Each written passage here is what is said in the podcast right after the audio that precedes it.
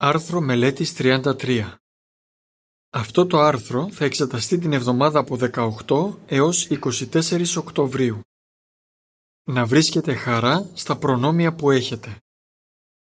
Θεματικό εδάφιο Καλύτερα να απολαμβάνει κανείς αυτό που βλέπει με τα μάτια του παρά να περιπλανιέται ακολουθώντας τις επιθυμίες του.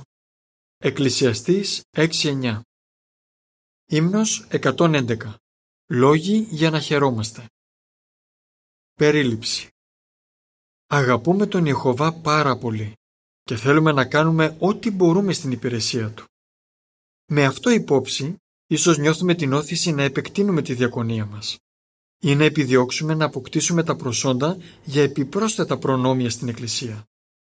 Αλλά τι γίνεται αν παρά τις καλύτερες προσπάθειές μας δεν καταφέρνουμε να πετύχουμε κάποιους στόχους; Πώς μπορούμε να παραμείνουμε παραγωγικοί και να διατηρήσουμε τη χαρά μας; Βρίσκουμε την απάντηση στην παραβολή του Ιησού για τα τάλαντα. Παράγραφος 1. Ερώτηση. Πώς ανταποκρίνονται πολλοί στις ανάγκες που υπάρχουν στον αγρό; Έχουμε πολύ έργο να κάνουμε καθώς αυτό το σύστημα πλησιάζει στο τέλος του. Όλοι θέλουμε να υπηρετούμε τον Ιεχωβά όσο πληρέστερα μπορούμε. Πολλοί επεκτείνουν τη διακονία τους. Κάποιοι θέλουν να κάνουν σκαπανικό. Άλλοι ελπίζουν να υπηρετήσουν στον Πέθελ ή να συμμετάσχουν στην οικοδόμηση θεοκρατικών εγκαταστάσεων. Και πολλοί αδελφοί επιδιώκουν να αποκτήσουν τα προσόντα του διακονικού υπηρέτη ή του πρεσβυτέρου. Πόσο πρέπει να ευαρεστείτε ο Ιεχωβά βλέποντας αυτό το πρόθυμο πνεύμα μέσα στον λαό του; Παράγραφος 2. Ερώτηση. Πώς μπορεί να νιώθουμε αν δεν πετυχαίνουμε κάποιους από τους πνευματικούς στόχους μας; Ωστόσο, θα μπορούσαμε να αποκαρδιωθούμε αν έχει περάσει αρκετός καιρός και δεν έχουμε πετύχει ακόμα κάποιους από τους πνευματικούς στόχους μας. Ή θα μπορούσαμε να αποθαρρυνθούμε αν λόγω ηλικίας ή άλλων περιστάσεων δεν μπορούμε να επιδιώξουμε ορισμένα προνόμια. Η Μελίσσα βρίσκεται σε αυτή τη θέση. Θα ήθελε πολύ να υπηρετήσει στον Μπέθελ ή να παρακολουθήσει τη σχολή για Ευαγγελιστές της Βασιλείας. Αλλά λέει «Έχω περάσει το όριο ηλικίας. Τώρα πια αυτά τα προνόμια είναι άπιαστο όνειρο για εμένα. Μερικές φορές νιώθω αποθαρρυμένη. Παράγραφος 3. Ερώτηση. Ποια βήματα ίσως χρειάζεται να κάνουν μερικοί αδελφοί προκειμένου να αποκτήσουν τα προσόντα για ορισμένα προνόμια; Μερικοί αδελφοί που είναι νέοι και υγιείς ίσως χρειάζεται να οριμάσουν και να εκδηλώσουν ορισμένες ιδιότητες ώστε να αποκτήσουν τα προσόντα για επιπρόσθετα προνόμια. Από τη μια πλευρά μπορεί να είναι ευφύης, αποφασιστικοί και πρόθυμοι. Από την άλλη πλευρά ίσως χρειάζεται να μάθουν να είναι πιο μακρόθυμοι, να εργάζονται πιο επιμελώς ή να δείχνουν περισσότερο σεβασμό. Αν εστιάζετε στις αναγκαίες ιδιότητες, ένα προνόμιο υπηρεσίας μπορεί να σας δοθεί όταν δεν το περιμένετε. Προσέξτε την εμπειρία του Νίκ. Όταν ήταν 20 χρονών, ένιωθε βαθιά απογοήτευση επειδή δεν διοριζόταν διακονικός υπηρέτης. Ο ίδιος λέει «Ένιωθα πως κάτι δεν πάει καλά με μένα». Αλλά ο Νίκ δεν παρετήθηκε. Αξιοποίησε πλήρως τα προνόμια που ήδη είχε. Σήμερα υπηρετεί ως μέλος κάποιας επιτροπής τμήματος. Παράγραφος 4. Ερώτηση. Τι θα εξετάσουμε σε αυτό το άρθρο; Μήπως νιώθετε αποθάρρυνση επειδή δεν έχετε πετύχει ακόμα κάποιον πνευματικό στόχο; Αν ναι, εκφράστε τις ανησυχίες σας στον Ιεχωβά. Επιπρόσθετα, ζητήστε από όριμους αδελφούς υποδείξεις για το πώς μπορείτε να βελτιώσετε την υπηρεσία σας στον Θεό και έπειτα προσπαθήστε όσο καλύτερα μπορείτε να εφαρμόσετε τις συμβουλές τους. Ενεργώντας έτσι, μπορεί κάλλιστα να λάβετε εκείνο το προνόμιο ή να πετύχετε εκείνον τον στόχο. Αλλά όπως η Μελίσσα, ίσως επιθυμείτε κάποιο προνόμιο που είναι πέρα από τις δυνατότητές σας αυτή τη στιγμή. Πώς μπορείτε ωστόσο να διατηρήσετε τη χαρά σας; Σε αυτό το άρθρο θα δούμε την απάντηση εξετάζοντας πρώτον, πού μπορείτε να αναζητήσετε χαρά. Δεύτερον, πώς μπορείτε να αυξήσετε τη χαρά σας. Και τρίτον, τι είδους στόχοι μπορούν να προσθέσουν στη χαρά σας; Πού να αναζητήσετε χαρά; Παράγραφος 5. Ερώτηση. Σε τι πρέπει να εστιάζουμε για να έχουμε χαρά; Εκκλησιαστής 6-9 Το εδάφιο Εκκλησιαστής 6-9 αναφέρει Καλύτερα να απολαμβάνει κανείς αυτό που βλέπει με τα μάτια του παρά να περιπλανιέται ακολουθώντας τις επιθυμίες του. Και αυτό επίσης είναι ματαιότητα, κυνήγι του ανέμου. Σύμφωνα με το εδάφιο Εκκλησιαστής 6-9 μπορούμε να βρούμε χαρά αν την αναζητήσουμε στο σωστό μέρος. Το άτομο που απολαμβάνει αυτό που βλέπει με τα μάτια του εκτιμάει όσα έχει, λόγου χάρη τις τωρινές του περιστάσεις. Αντίθετα, το άτομο που περιπλανιέται ακολουθώντας τις επιθυμίες του θέλει κάτι που απλώς δεν μπορεί να έχει. Ποιο είναι λοιπόν το δίδαγμα για εμάς; Για να βρούμε χαρά πρέπει να εστιάζουμε σε αυτά που έχουμε και σε αυτά που μπορούμε ρεαλιστικά να ελπίζουμε ότι θα αποκτήσουμε. Παράγραφος 6. Ερώτηση. Ποια παραβολή θα εξετάσουμε τώρα και σε τι θα εστιάσουμε; Είναι όντως εφικτό να νιώθετε ικανοποιημένοι με όσα ήδη έχετε; Στο κάτω-κάτω, με το πέρασμα του χρόνου, είναι φυσικό να αναζητούμε νέες προκλήσεις. Και όμως, είναι εφικτό. Μπορούμε να απολαμβάνουμε όσα βλέπουμε με τα μάτια μας και όχι απλώς να συμβιβαζόμαστε με αυτά. Πώς θα τα καταφέρουμε; Για να το μάθουμε, ας εξετάσουμε την παραβολή του Ιησού για τα τάλαντα, η οποία είναι καταγραμμένη στα εδάφια Ματθαίος 25, 14 έως 30. Θα εστιάσουμε στο τι μας διδάσκει αυτή η παραβολή σχετικά με το πώς μπορούμε να βρούμε χαρά στις ευλογίες που ήδη έχουμε ή και να αυξήσουμε αυτή τη χαρά. Πώς να αυξήσετε τη χαρά σας; Παράγραφος 7. Αφηγηθείτε εν συντομία την παραβολή του Ιησού για τα τάλαντα. Στην παραβολή, ένας άνθρωπος επρόκειτο να ταξιδέψει μακριά.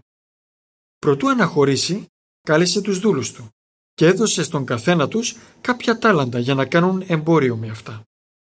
Η υποσημείωση αναφέρει «Επεξήγηση ένα τάλαντο ισοδυναμούσε με μισθούς περίπου 20 ετών για τον μέσο εργάτη. Τέλος υποσημείωσης. Λαβαίνοντας υπόψη τις ικανότητες του καθενός, έδωσε πέντε τάλαντα σε έναν δούλο, δύο τάλαντα σε έναν άλλον και ένα τάλαντο σε έναν τρίτο. Οι πρώτοι δύο δούλοι φρόντισαν επιμελώς για αυτά τα κεφάλαια. Ο τρίτος δούλος όμως δεν έκανε τίποτα με τα χρήματα που του δόθηκαν και εκδιώχθηκε από την υπηρεσία του Κυρίου του. Παράγραφος 8. Ερώτηση. Γιατί μπορούσε να χαίρεται ο πρώτος δούλος της παραβολής; Ο πρώτος δούλος πρέπει να ένιωθε προνομιούχος, καθώς ο Κύριος του του εμπιστεύτηκε πέντε τάλαντα. Το ποσό ήταν πολύ μεγάλο και έδειχνε πόση εμπιστοσύνη του είχε ο Κύριος του. Αλλά τι θα πούμε για τον δεύτερο δούλο; Θα μπορούσε να αποθαρρυνθεί επειδή δεν έλαβε όσα τάλαντα έλαβε ο πρώτος, αλλά πώς αντέδρασε; Παράγραφος 9. Ερώτηση. Τι δεν είπε ο Ιησούς σχετικά με τον δεύτερο δούλο, Ματθαίος 25, 22 και 23. Τα εδάφια Ματθαίος 25, 22 και 23 αναφέρουν Στη συνέχεια πλησίασε αυτός που είχε λάβει τα δύο τάλαντα και είπε «Κύριε, μου εμπιστεύτηκες δύο τάλαντα. Δες, κέρδισα άλλα δύο.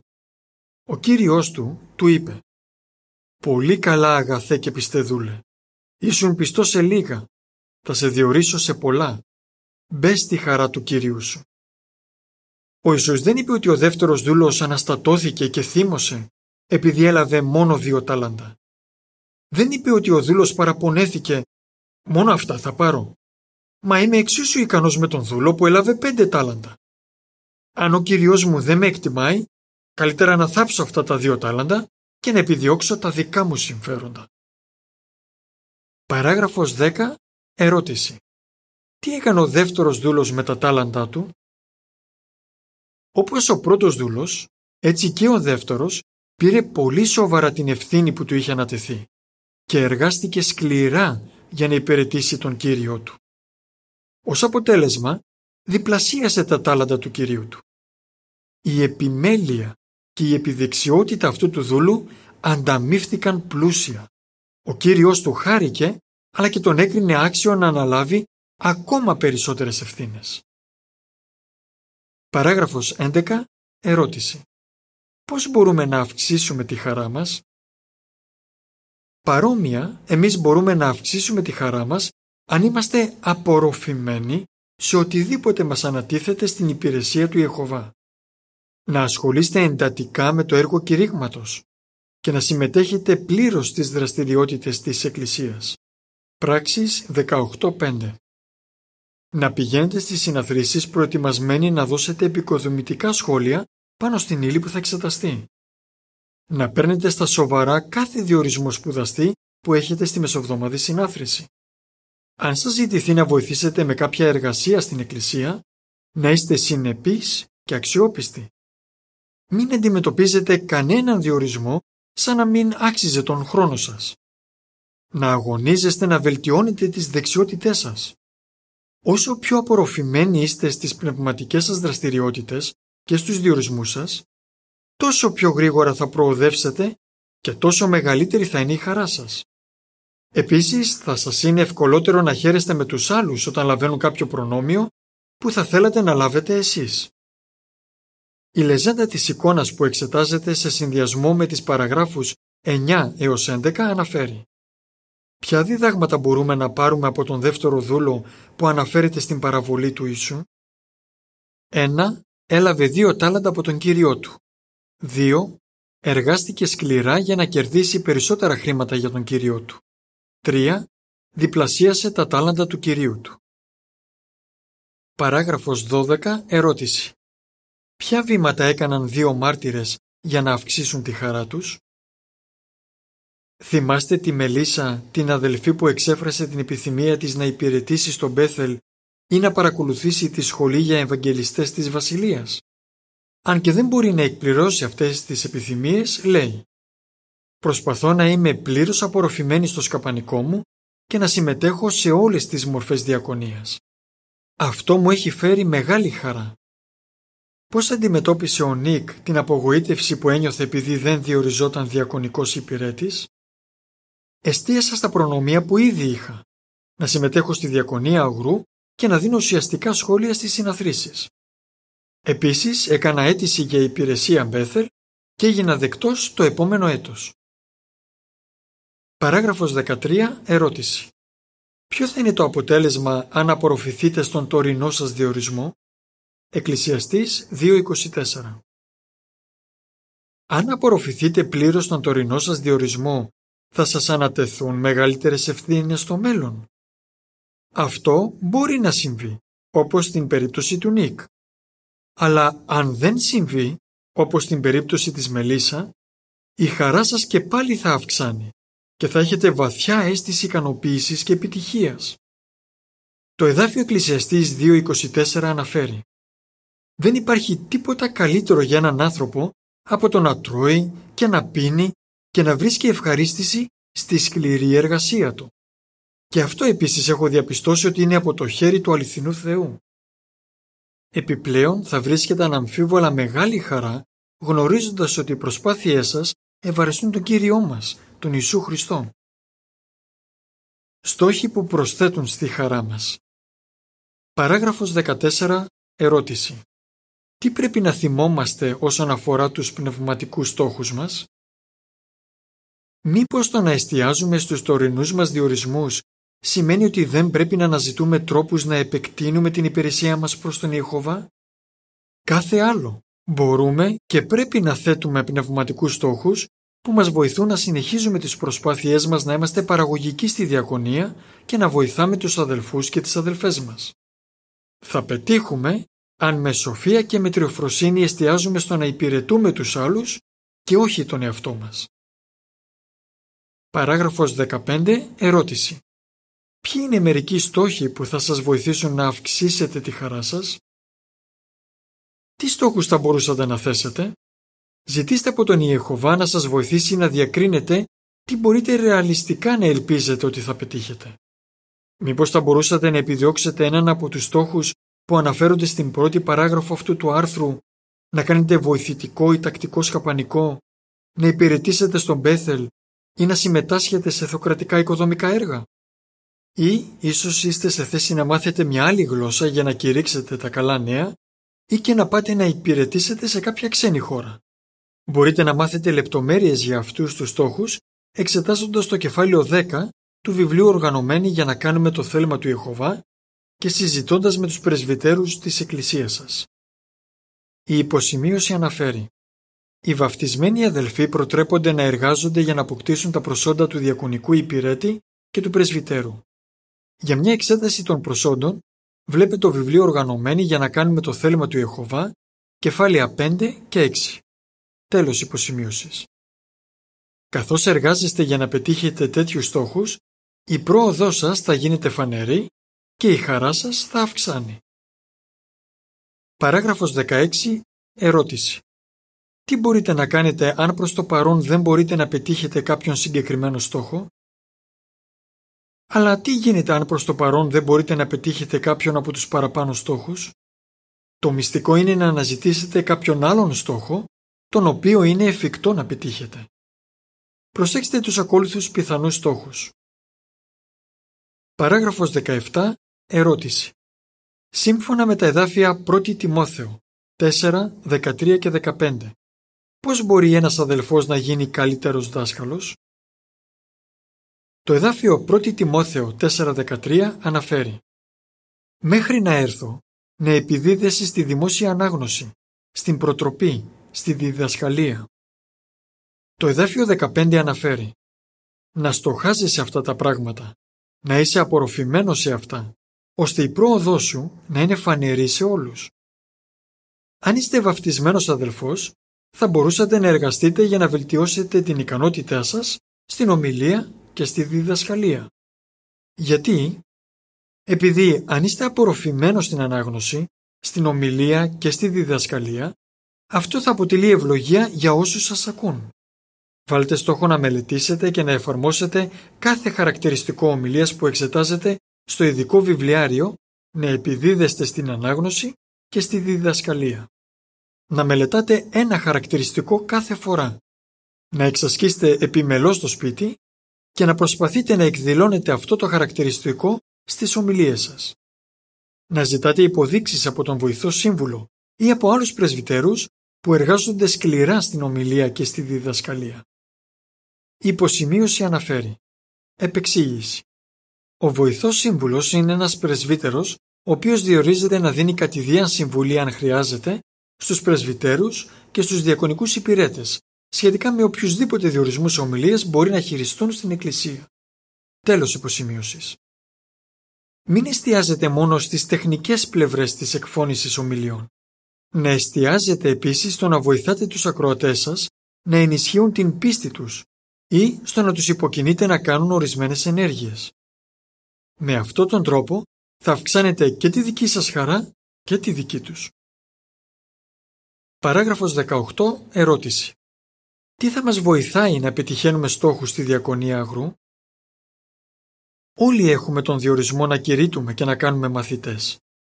Θα θέλατε να βελτιώσετε τις δεξιότητές σας σε αυτό το σημαντικότατο έργο; Τότε να θέτετε συγκεκριμένους στόχους καθώς μελετάτε το ειδικό βιβλιάριο διδασκαλία και εφαρμόζετε όσα μαθαίνετε.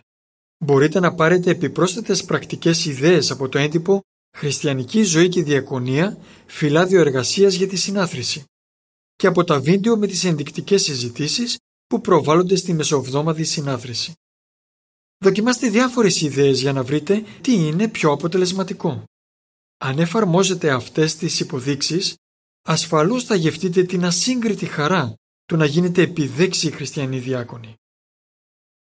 Παράγραφος 19. Ερώτηση πώς θα μπορούσατε να αναπτύξετε χριστιανικές ιδιότητες; Όταν σκέφτεστε τι στόχους θα μπορούσατε να θέσετε, μην ξεχνάτε έναν από τους σπουδαιότερους, την καλλιέργεια χριστιανικών ιδιωτήτων. Τι θα μπορούσατε να κάνετε; Υποθέστε για παράδειγμα ότι θέλετε να αναπτύξετε ισχυρότερη πίστη.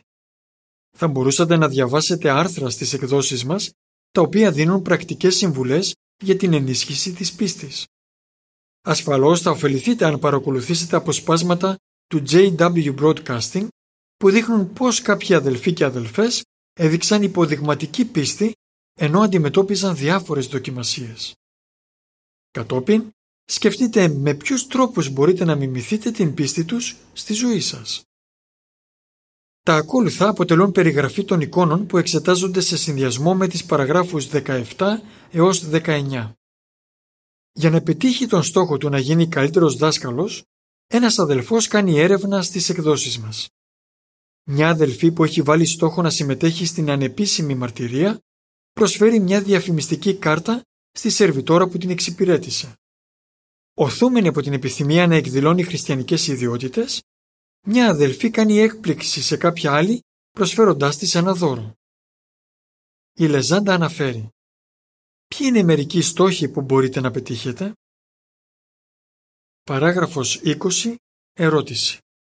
Πώς μπορούμε να αυξάνουμε τη χαρά μας και να μειώνουμε την απογοήτευση; Αναμφίβολα, όλοι θα θέλαμε να κάναμε περισσότερα για τον Ιεχωβά από όσα κάνουμε τώρα.